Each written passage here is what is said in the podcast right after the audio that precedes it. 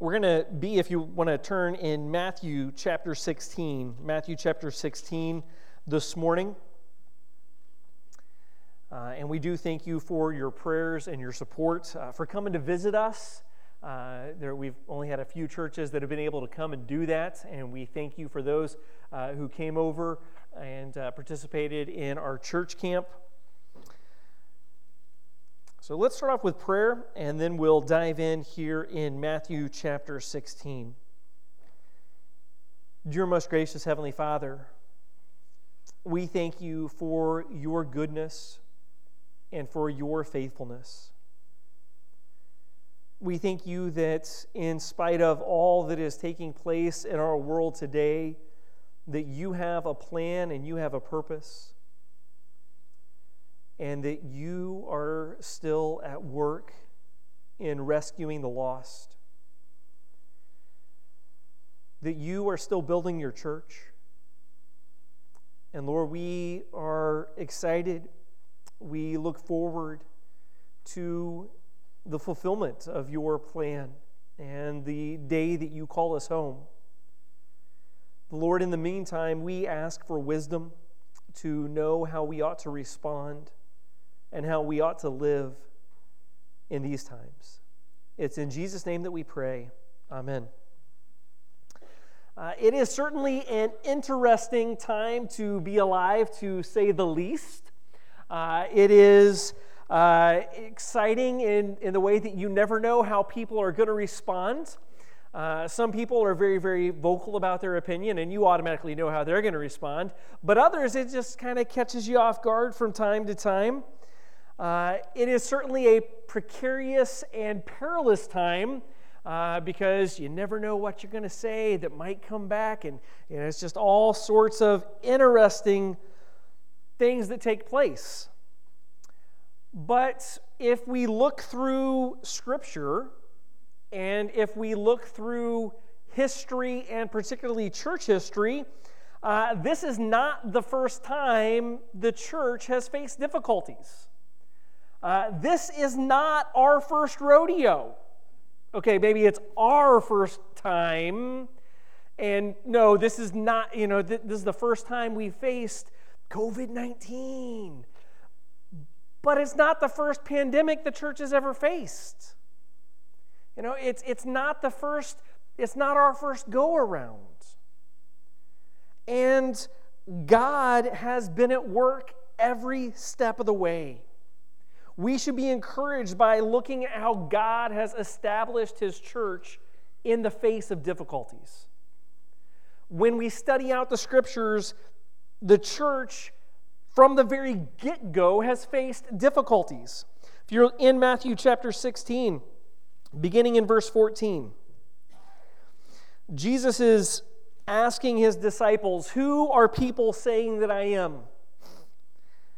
And they said in verse 14, Some say that thou art John the Baptist, some Elias, and others Jeremiah, or one of the prophets. He saith unto them, but whom say ye that I am? Jesus says, Who do you say that I am? Who am I to you? And this question is pivotal for anybody. Who is Jesus Christ? Who is he? Is he God incarnate? Is he the only means of salvation? Is he the only way by which we may be saved? That's what I believe Scripture says he is. He is the Lamb of God, slain before the foundation of the world, offered that any and all who believe upon him may have eternal life. That's who Jesus is. But they were confused, and, and, and, Jesus is asking, he's asking them, who are people, people in Jesus' world? They were confused about who Jesus was. But then Jesus very plainly asked, But whom say ye that I am? Verse 16. And Simon Peter answered and said, Thou art the Christ, the Son of the living God. Peter here nails it. He gets it right. He says, You are the Messiah. You are the promised one. You are the one we've been waiting for. Since the promise was given that the seed of the woman would crush the head of the serpent. You are the one we've been waiting. You are the Christ. He gets it. This is the central crux of the gospel. If we believe that Jesus Christ is the one who came, the one who was promised, the one who died and who rose again, offering eternal life to any and all who believe. Verse 17 And Jesus answered and said unto him, Blessed art thou, Simon Barjona, for flesh and blood hath not revealed it unto thee, but my Father which is in heaven. And I say also unto thee that thou art Peter, and upon this rock I will build my church, and the gates of hell shall not prevail against it. Christ established the church on the foundation of the gospel, upon the foundation of who Jesus Christ is.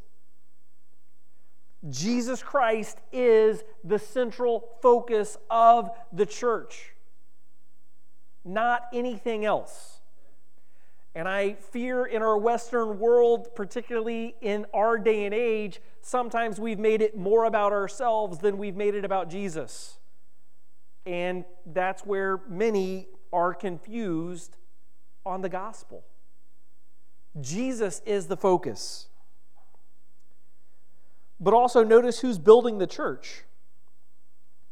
He said, I will build my church and the gates of hell will not prevail against it. Jesus let us know look, there's going to be some opposition. It's not just going to be all cuddly and nice and warm and fuzzy the whole time. Okay, I, I, I, don't understand how people can read that in there, but there are some people out there who, who somehow come to that conclusion. But when we read the New Testament, when we read the Bible, for those who follow Jesus, it's not always easy. God established the church with the difficulty of some unfaithful followers. Peter, he nails it here. He gets the fact that Jesus is the Messiah. But if you turn over to John chapter 18, John chapter 18, Peter's not doing so well when we get down to verse 17. Remember at the Last Supper, Jesus told Peter that he would deny him three times, and Peter said, No, I will die for you. Here we see Peter, verse 17. Then saith the damsel that kept the door unto Peter, Art not thou also one of this man's disciples? He saith, I am not. Uh, I, I don't follow Jesus. You, you got to be talking about somebody else. Wait a minute, this was Peter. Thou art the Christ. And here Peter's going, um, not, not it, not me, somebody else. I don't follow Jesus. Verse 25. And Simon Peter stood and warmed himself. They said therefore unto him, Art not thou also one of his disciples? He denied it and said, I am not. One of the servants of the high priest, being his kinsman, whose ear Peter cut off. Okay, if you have had somebody cut off your ear, um, you, yeah, there, there's, you remember that. Yes, Jesus put it back on. He's like, no, I, I, I know you. You, you chopped this thing off. I, did not I see thee in the garden with him? Um, you you look really like this guy that just whopped out a sword and chopped off my ear. Verse 27 Peter then denied again, and immediately the cock crew. This was one of Jesus' disciples, one of the 12, one of the three that was closest to Christ. Peter, James, and John being those, those three that were always with Christ everywhere. And here we see Peter following, falling away. We see him not where he's supposed to be, and we see him outright denying Christ. But in spite of unfaithful followers, Christ still established his church. We see Jesus' response to the unfaithful follower if we look in John chapter 21. John chapter 21, verses 15 and following. So when they had dined, Jesus saith to Simon Peter, Simon, son of Jonah, lovest thou me more than these? He saith unto him, Yea, Lord, thou knowest that I love thee. He saith unto him, Feed my lambs. Peter, I know you got it wrong, but now I have a task for you to do. Peter, feed my lambs. Preach the word. Teach them. Show them what I have said, what everything that I have taught you. Peter, God is not done with you. Just because you denied me three times, just because you, you had this time where you went off the path, God is still gracious. Verse 16 He saith to him again the second time, Simon, son of Jonas, lovest thou me? He saith unto him, Yes, Lord, thou knowest that I love thee. He saith unto him, Feed my sheep. He saith unto him the third time, Simon, son of Jonah, lovest thou me? Peter was grieved because he said unto him the third time, Lovest thou me? And he said unto him, Lord, thou knowest all things.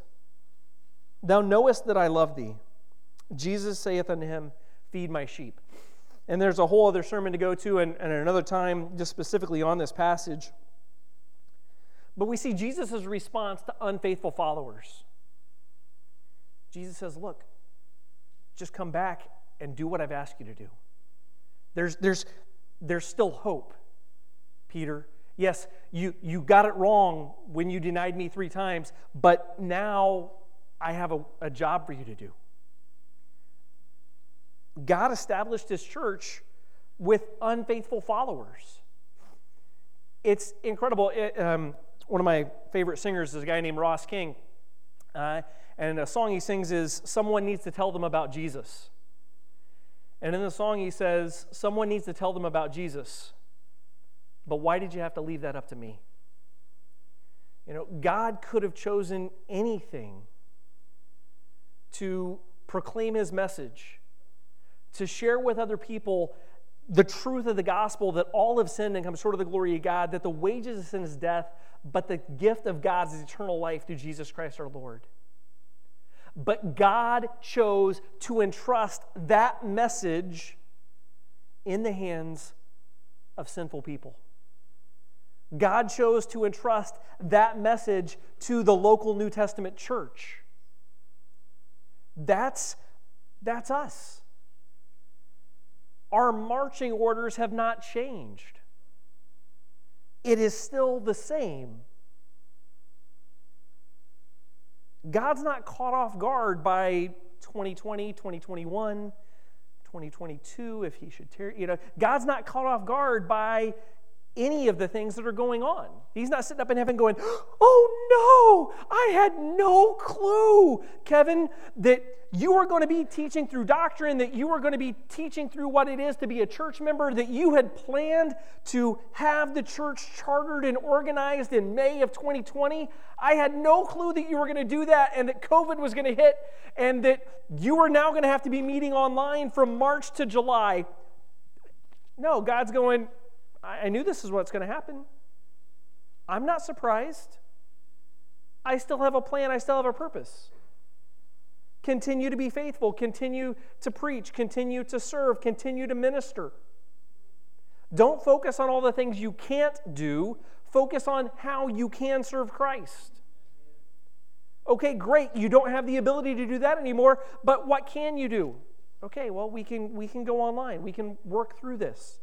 We can have Bible study from my dining room table. You know, it's you work around it, but God's still faithful. And I, I have struggled this last year, uh, honestly. Um, I had the privilege of going hiking with Chris uh, in Snowdon. Uh, it was a beautiful area. It was, it was, a time where we could still move around with a, with a few people.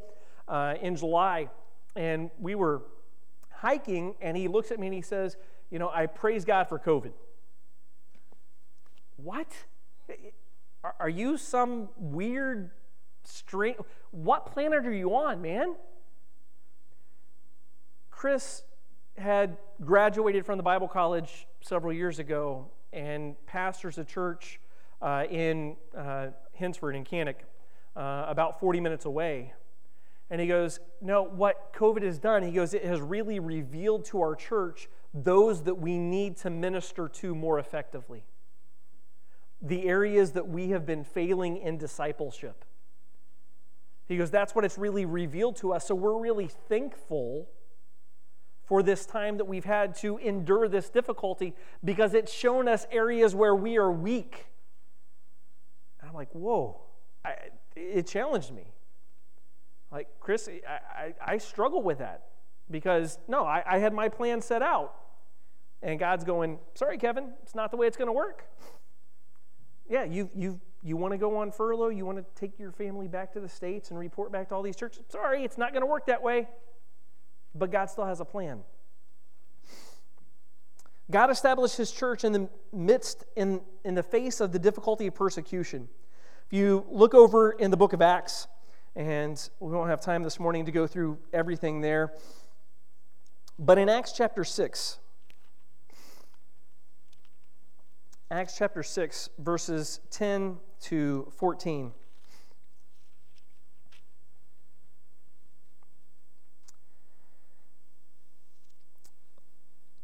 Stephen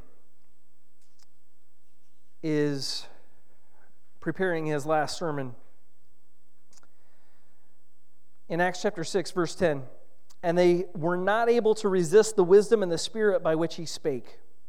Then they suborned men which said, We have heard him speak blasphemous words against Moses and against God. So they couldn't argue with what Stephen was saying. They couldn't argue with his preaching of the gospel. It convicted them of their sin, it pointed out their need for Christ, and it bothered them. So they found some people to lie about him and say that he was saying something that he wasn't saying. Verse 12 And they stirred up the people and the elders and the scribes and came upon him and caught him and brought him to the council and set up false witnesses which said, This man ceaseth not to speak blasphemous words against this holy place and the law.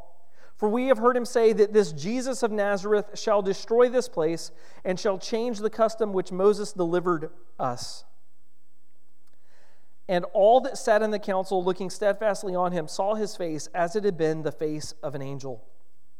So, Stephen preaches, they don't like it. Uh, if you go on over to Acts chapter 7, um, Stephen gives his final sermon there before the council. And you drop on down to verse 51. Ye stiff necked and uncircumcised in heart and ears, you do always resist the Holy Ghost as your fathers did, so do ye. Which of the prophets have not your fathers persecuted? And they have slain them which showed before of the coming of the just one, of whom you have been now the betrayers and murderers, who have received the law by the disposition of angels and have not kept it. When they heard these things, they were cut to the heart, and they gnashed on him with their teeth. But he, being full of the Holy Ghost, looked up steadfastly into heaven and saw the glory of God and Jesus standing on the right hand of God and said, Behold, I see the heavens open and the Son of Man standing on the right hand of God. Then they cried out with a loud voice and stopped their ears and ran upon him with one accord. And then they stoned Stephen in verse 59. As Stephen said, Lord Jesus, receive my spirit. And as you read throughout the rest of the book of Acts, you see Saul persecuting the church until he has his Damascus Road experience. Until God converts Saul and renames him Paul, the church is facing persecution and difficulty. And I'm amazed if you study out church history, it reveals to me, I'm amazed honestly at how easy we have had it in the Western world over the last 150 years. Uh, it's, it's amazing. And it was difficult when this whole thing started and, and they were saying we couldn't meet and had to meet online and all these things. And uh, some people were saying, well, this is persecuting the church. And, and yeah, I understand there's some of that. But if this is really persecution, then we've got to apologize to those who face persecution in the first few centuries of Christianity. Because when you read out the accounts that they went through, how they were stoned, torn asunder, the things that they went through to share the gospel in situations where the government was very, very hostile towards them. The church exploded in that environment. The love of Christ went forward in the face of persecution, in the face of difficulty and we see in different places in Acts where they're saying, these are the ones who have turned the world upside down. Because God worked through them in spite of the difficulties. They faced the difficulty of false teaching. Uh, and you read Paul's letters to Timothy, you see that over and over. We're going to look in uh, 2 Timothy chapter 3, just as we finish up this morning. 2 Timothy chapter 3 verse 14 and following.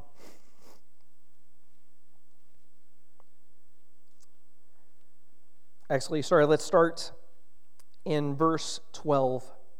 Yea, and all that will live godly in Christ Jesus shall suffer persecution. Did you get that? It doesn't say some. It doesn't say a few who will choose to live for Jesus. It says all that will live godly in Christ Jesus shall suffer.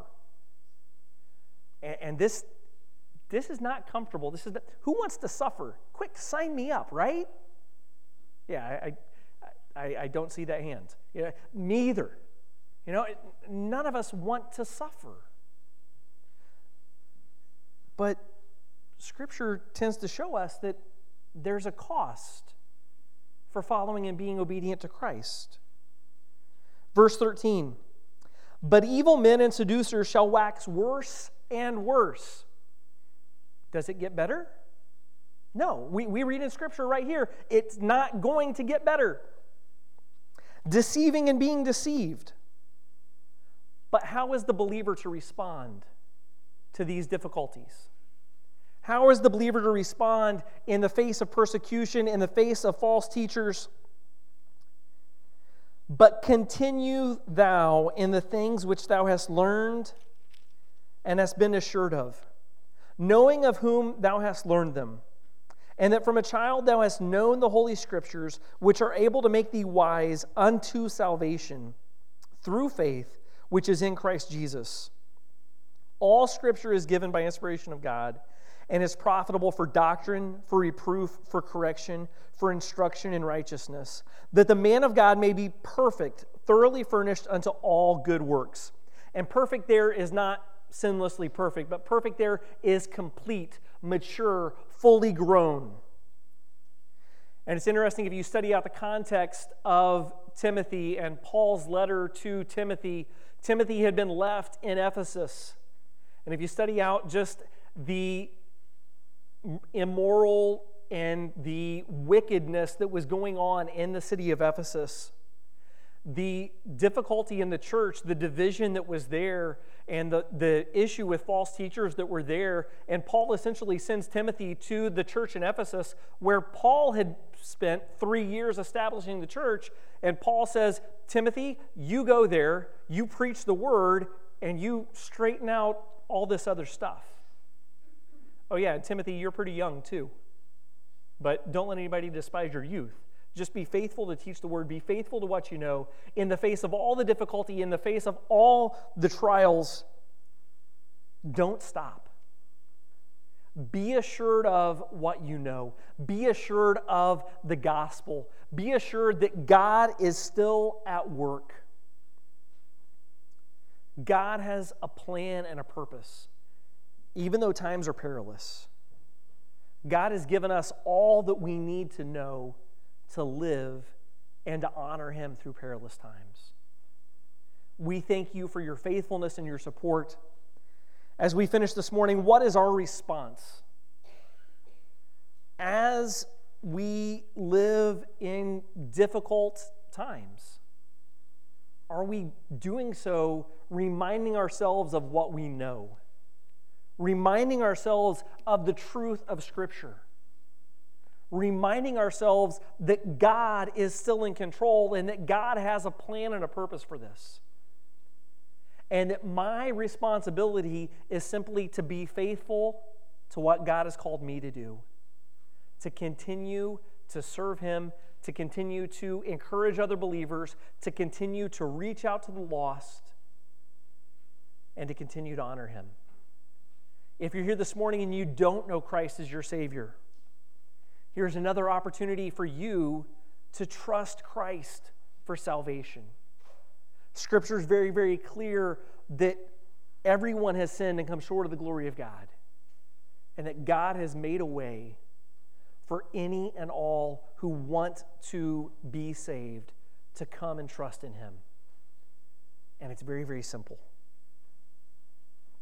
We believe that Jesus Christ died on the cross from our sins, that He rose again three days later, and He offers eternal life to any and all who would repent and trust in Him. If you're here this morning and you do know Christ, then how are we doing at responding to the difficulties? How are we doing at continuing to show His light and be obedient to what He's called us to do and who He's called us to be? Let's pray, and then I'll turn it back over to whoever's, whoever's up next. Father God, we thank you for your word that teaches us and guides us and leads us. We thank you for your faithfulness and for the hope of the promise that we have that you will build your church. That no matter what goes on, you are at work, and that we can trust you to complete your work in and through us. We just pray that you would have your will and your way, and that our response to you would be honoring and pleasing. It's in Jesus' name we pray. Amen.